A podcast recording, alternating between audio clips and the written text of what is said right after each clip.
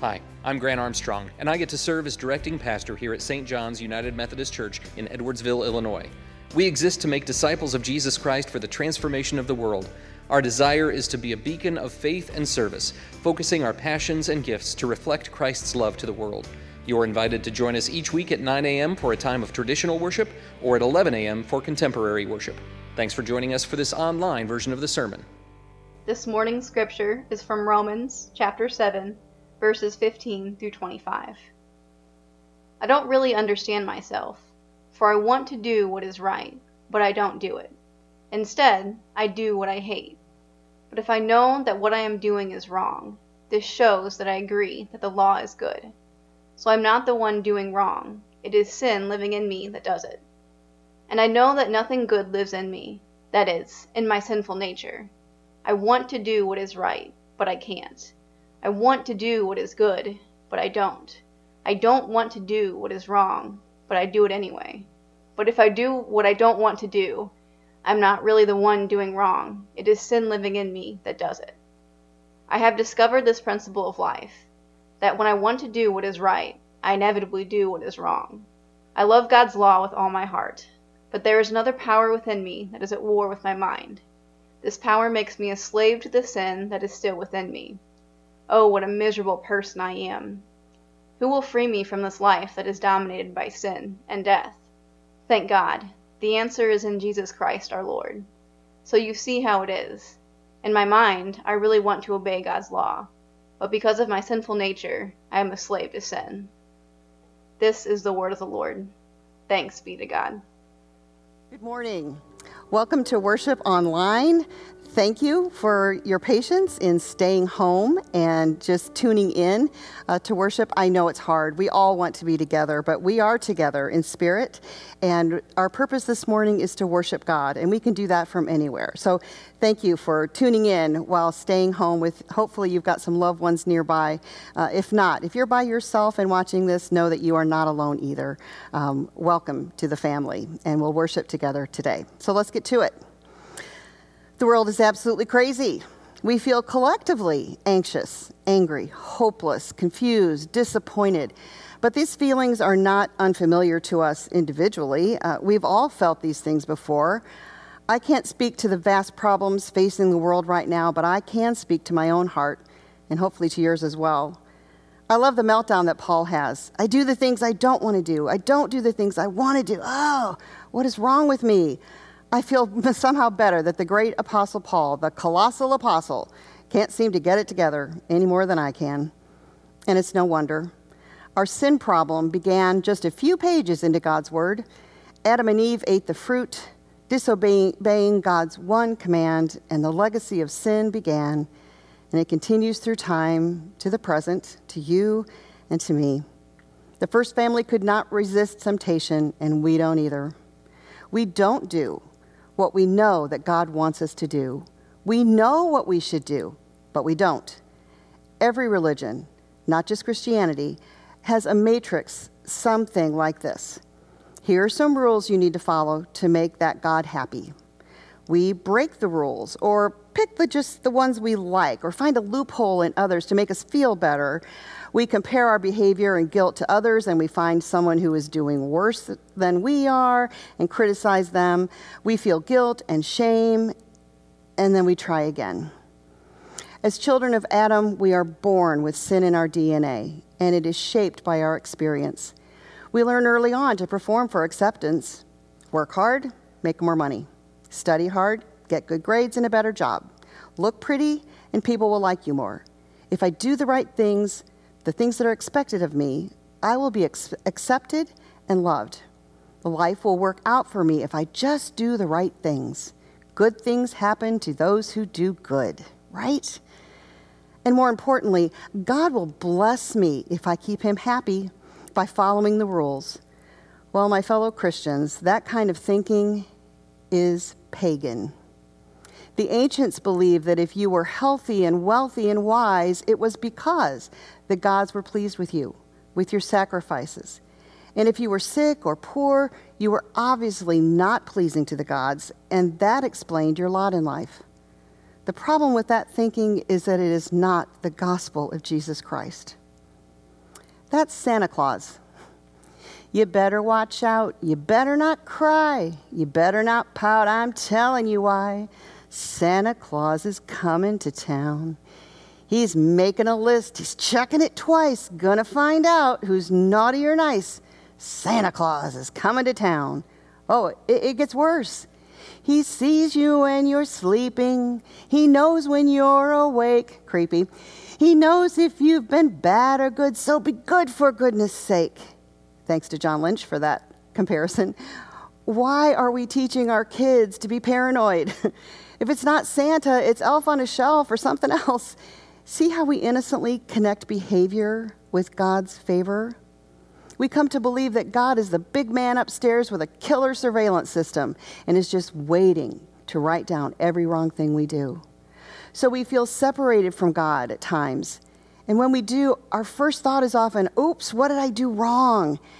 And it doesn't take long to come up with something. So we try to correct our behavior, to get back in God's good graces. And we may be successful for a while, and then, doggone it, sin comes looking for me. And sin finds me every time. I think it's interesting the way Paul describes sin as a noun, almost a being. Romans 5:12 he says sin entered the world. This twisted thing entered the world through one man, Adam. Sin came and death followed close behind. Death always follows close behind sin. The death of a relationship, the death of our finances, death of our innocence. So we have this battle going inside all of us all the time. We know what that feels like. We have learned the rules, the laws, and ways of doing Christianity. We want desperately to do good, we want to please God. But we all have something that we deal with, right? I wish I could change this about me, fill in the blank. I, I wish I could be free of that, that, that thing I just can't seem to deal with. What do I need to do? Read the Bible more, uh, study more, go to church more, p- pray more. What, what do you want me to do, Lord? I'll do it. And we try and we fail, feel like, feeling like we have disappointed God again and again and again. And when we're struggling, we feel like He's far away and it's our fault. Paul tells us what the problem is in that Romans passage, he says, Oh, I don't do the things I want to do. I do the, wrong things I don't want to do. What a wretched man I am. Wretched. Who will rescue me from this body that is subject to death? Well, Paul asks the right questions. He doesn't say, What do I need to do to be rescued? He says, Who? Who will save me? Not, What will I do to be saved? Who will save me? And he goes on, Thanks be to God who delivers me through Jesus Christ our Lord. So we see that we are all schizophrenic in a way. We have two sides to us the one born of Adam and the one of Christ. Adam, steeped in sin, always beckoning us to draw near, and the one born of the Spirit through Jesus Christ. Since we were born in Adam, we were born in sin. Sin contaminated Adam and us. It's not fair, is it? But it's true. We are born pre programmed to sin. It is our default button. Sin does not need to be taught. No one has ever had to sit a little child down and, and, explain to them, okay, now here's how to tell a lie. Here's how to steal something. Don't forget to be selfish today. We don't do that. So here's a visual cue that I borrowed from Andy, Andy Stanley. Here we are, all are. Aren't we cute? All of us in our different kinds and colors and, and ways, and we are all born in Adam. Sweet smiley face, still born in Adam. Oh, look at this little, can you tell he's got little hearts on it?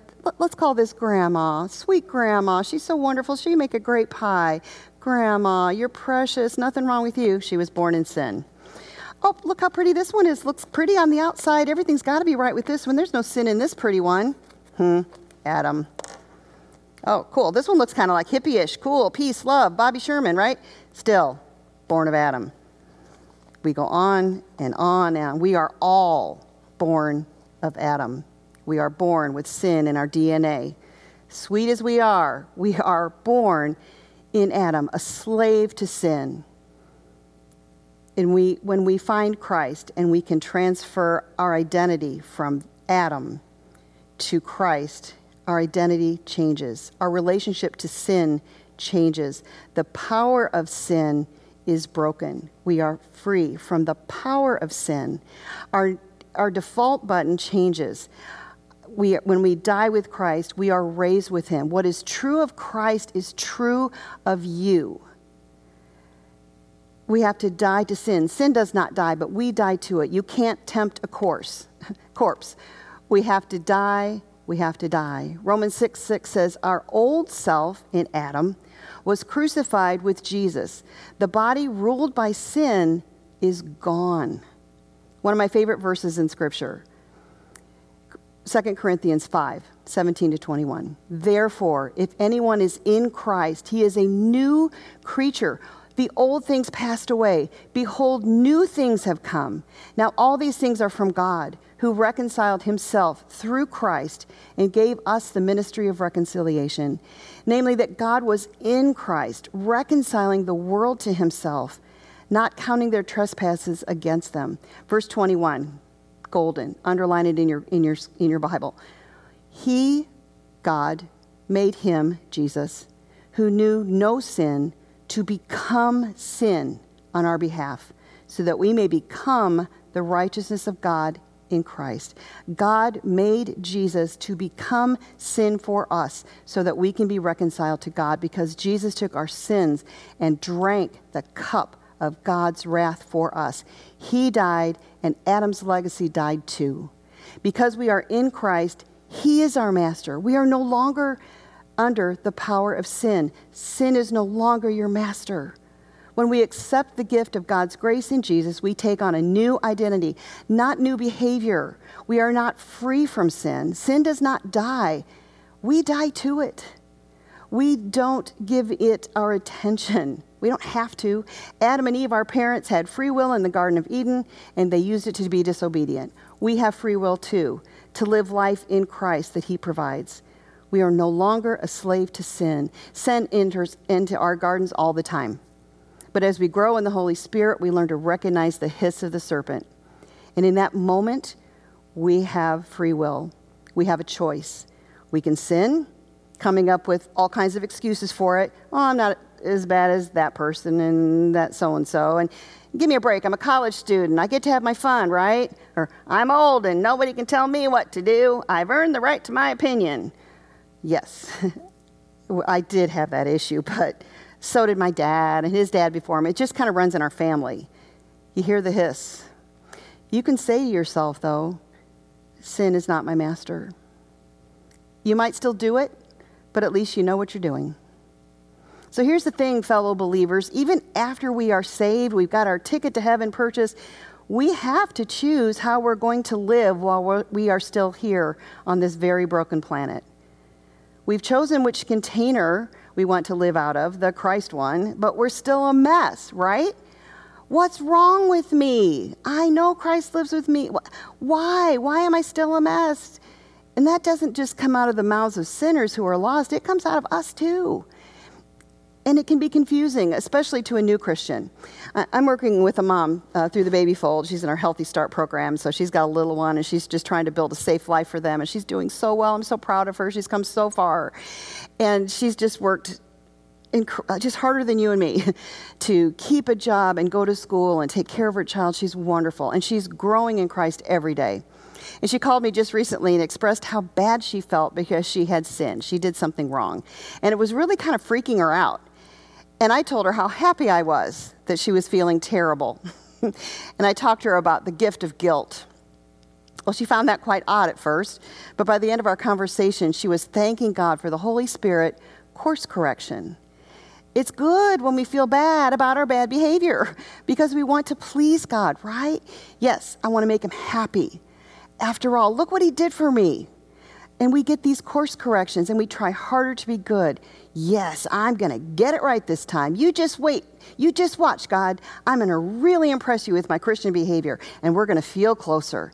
And I'm going to impress my Christian friends too, and I'm going to make sure they see the best of me and only the best. I'll be good example for you. And then we'll feel closer. I'm going to behave myself, and you and I, God, we're going to we're going to feel closer together. I promise. And we try, and it's so hard. And we get frustrated and discouraged because we see our sin separating us from the relationship we want with God. God across the room waiting for me to get my sin behavior under control. We try so hard to manage our sin. We believe more rightness plus less wrongness equals godliness. I'm going to do more good stuff and less bad stuff. I'm going to pray more and watch less Netflix, uh, more good deeds and less gossiping. Uh, I'm going to try. And we ask forgiveness every night and try again the next day, only to repeat the pattern until we are exhausted and we begin to believe the lie that God wants us to perform for Him. There's another way to have a relationship with God through Christ. It's called trusting God. Now, I know that's vague and mystical, and we don't know what it means. To trust God, what does that mean? There's nothing to do. But Paul has reminded us it's not about our do, it's about our who. We trust Jesus to teach us how to live out our lives of who Christ says we are. We are in Christ, and sin no longer has power over us. It does not separate us from God. It can damage our relationship with God and ourselves and others, no doubt. But God's love through Christ Jesus is stronger than sin and death. Nothing can separate us from the love of God. Nothing can undo the work of the cross. So, what if we looked at our sin from a different point of view? I'd like to imagine it like this I, am looking at God across the room, and I want to feel close to Him, but I've got this hideous pile of sin between us. My heart begins to break because I want so much to feel loved and accepted by Him. But I've got this issue. I got these problems. Oh, I want it so bad. I want to feel mutual love, and I can't. But what if I change my point of view? And what if I see Jesus stand up from his throne at the right hand of God and come around to me and put his arm around my shoulder? And we look at my sin together. He might say, Wow, Lori, that's quite a pile. Let's work on it together. I have overcome sin for you, Lori, and you're an overcomer too. What if we could hear Jesus say that to us? What if we work together on the beloved mess that is us? We have a new self, and we need to live like we have a new self, not just trying harder, uh, but to actually live out what is already true of you it's already true. If we could see ourselves like God sees us, it would change us forever. Let me give you an example. If you look at the DNA of a caterpillar and a butterfly, the DNA is exactly the same. You would not be able to tell the difference if you're just looking at the DNA, whether it's a caterpillar or a butterfly. The butterfly exists within the caterpillar and vice versa. The in between time in the chrysalis uh, the caterpillar disappears into a gooey substance, no longer a little worm and not yet a butterfly, but with all the potential of flight and beauty already in it. We live in the goo, and it is our job to allow the butterfly in us to develop and be seen, not by striving or trying to earn our butterfly status, but by simply living in the cocoon of God's love, trusting that we are new creatures in Christ. We just have to learn how to fly.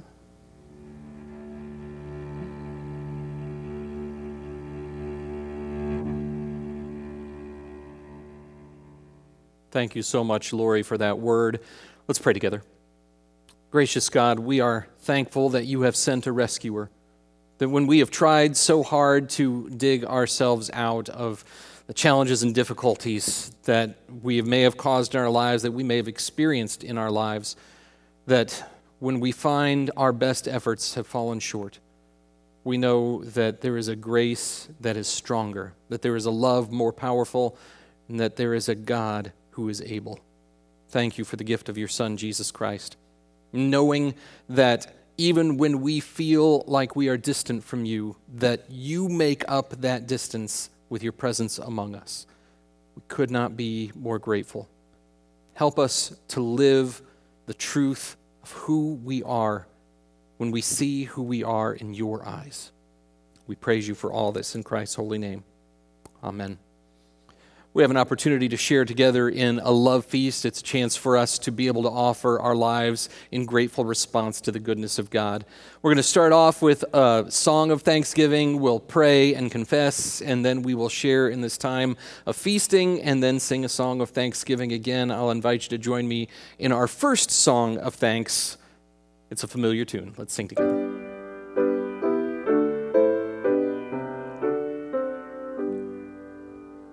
Be present at our table, Lord. Be here and everywhere adored. Your creatures bless and grant that we may feast in fellowship with Thee. Amen. Join together in the confession that is on your screen. Almighty and all loving God, through your Son, Jesus Christ, you have reconciled the world to yourself. Help us to now be reconciled with one another, so we can once again dwell in the warmth of your love. Inspire us with your Holy Spirit to put aside the covering of pride and put on Christ, so we would forgive and be forgiven through Jesus Christ our Lord. Amen. Scripture tells us that if we confess our sin, he who is faithful and just will forgive us of our sin and cleanse us of all unrighteousness, and we receive that gracious gift in the name of Jesus Christ. Each person, if you happen to have something to eat with you, something to drink with you, this is a chance to be able to share in this love feast together. So, we're about to give thanks during the song that plays. Share something you're thankful for, and then take a, a, bite of what you have to eat, take a drink of what you have to drink, and just spend that time in gratitude. I myself am thankful for this weekend to remember those who have labored and earned us the opportunity to live with the comforts and privileges, the rights that we have also for the opportunity to share in communion this afternoon. Now it's your turn.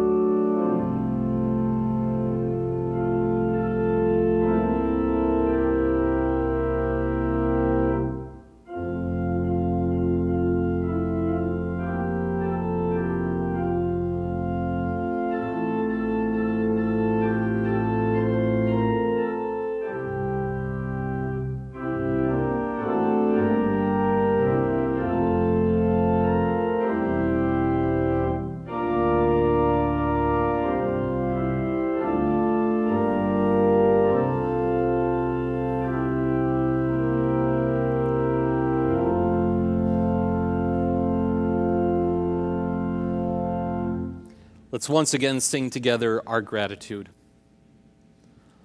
Father of earth and heaven, your hungry children fed, your grace now to our spirits given is true immortal bread.